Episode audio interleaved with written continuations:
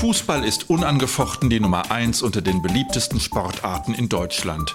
Die Zahl der Stadionbesucher, der Umsatz der Ligen, die Transfersummen, alles ist im Aufwind. Leider auch die Gewalt rund um Fußballspiele.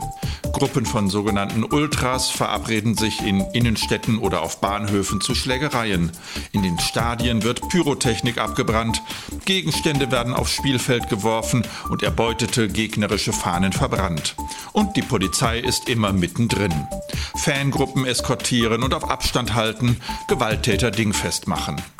Wie schlimm steht es heute wirklich um die Sicherheit beim Fußballspielen und wie soll das alles nur weitergehen?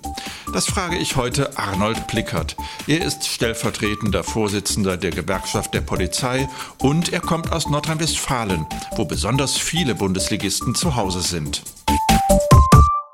Arnold Plickert, äh, schönen guten Tag. Walter Liedke hier von der Redaktion Polizei Dein Partner. Hallo, Herr Plickert. Hallo. Ich war neulich abends in Köln unterwegs und das war ganz schön einschüchternd.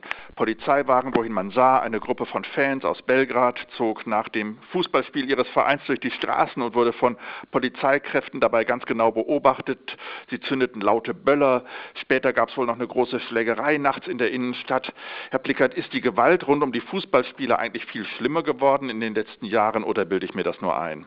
Wir haben im Fußball so wie auch in der Gesellschaft eine Gewaltkriminalität und zwar auf hohem Niveau, muss man deutlich sagen. Wir rechnen circa 16.000 gewaltbereite, gewaltgeneigte, die sich um den Fußball sammeln und treffen. Was sich verändert hat, ist auch die Medienlage. Man hat ja diese Erlebnisse 1860 im Relegationsspiel vor Augen. Man hat den Auftritt von Dresdner Fans in Karlsruhe. Das heißt natürlich, wenn es zu solchen Dingen kommt, werden sie auch viel schneller in den Medien verbreitet. Leid getan haben mir ja auch die meist jungen Polizistinnen und Polizisten, die da im Einsatz waren. Das war ja auch schon so gegen Mitternacht und ich hatte längst Freizeit und die haben noch geguckt und hatten so ein bisschen in den Augenwinkeln, na, haben wir schon Feierabend oder kommt da noch was heute Nacht? Wie hoch ist eigentlich die Belastung der Polizeikräfte, speziell in Nordrhein-Westfalen, durch diese Fußballspiele und alles, was da drumherum ist? Und die Belastung unserer Kollegen ist extrem hoch. Insbesondere finden diese Spiele von Freitag bis Sonntag oder Montag statt. Das heißt, sie können im Prinzip kein normales Wochenende mit ihren äh, Lebenspartnerinnen und Partnern planen. Es ist nicht unüblich, dass äh, die Kolleginnen und Kollegen der Bereitschaftspolizei im Jahr 400 bis 600 Überstunden machen. Und dazu kommt, dass das unsere Jüngsten sind. Die kommen aus der Ausbildung, gehen ein Jahr in den Wachdienst und bleiben dann eben zwei Jahre in der Bereitschaftspolizei.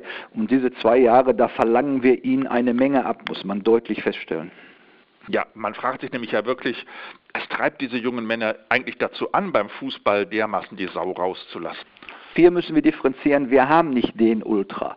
Wir haben einen Teil der Ultras, die stehen für gute Stimmung, gute Choreografie, sind gegen Kommerz, also Dinge, wo ich auch sage, die unterstütze ich. Also wenn der Zuschauer aufgrund des Kommerz nur noch als Beiwerk demnächst wichtig ist und der Verkauf von VIP-Longen ist höherwertig, dann ist es die verkehrte Richtung im Fußball. Aber wir haben einen anderen Teil der Ultras, weil sie nicht homogen sind.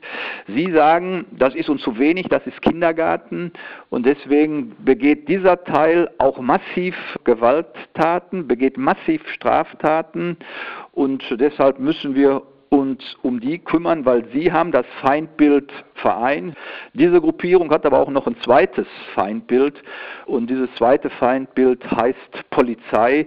Es kommt ja nicht von ungefähr, dass wir dabei Leute haben, Käfigkämpfer, wir haben kriminelle Vereinigungen in Teilen, wir haben Schlägertrupps, wir haben auch eine Vermischung zwischen rechter Kriminalität und diesen Gruppierungen und wir haben eine andere Gewaltqualität. Also vor 20 Jahren war es so, wenn es eine Schlägerei im Stadtpark gegeben hat und der Kontrahent lag am Boden, dann war die Auseinandersetzung beendet. Heute ist es so, man kommt mit Quarzhandschuhen, mit Mundschutz, mit Protektoren, mit Baseballschläger zur Auseinandersetzung. Und wenn dann jemand am Boden liegt, ist noch lange nicht Schluss, dann wird gegen Kopf und Körper getreten. Und das ist auch eine andere Qualität der Gewalt. Eins würde ich von Ihnen gerne noch wissen, wo Sie sich beruflich so viel mit Fußball beschäftigen müssen. Haben Sie eigentlich privat noch Zeit und Spaß, sich Fußball im Fernsehen oder im Stadion anzusehen?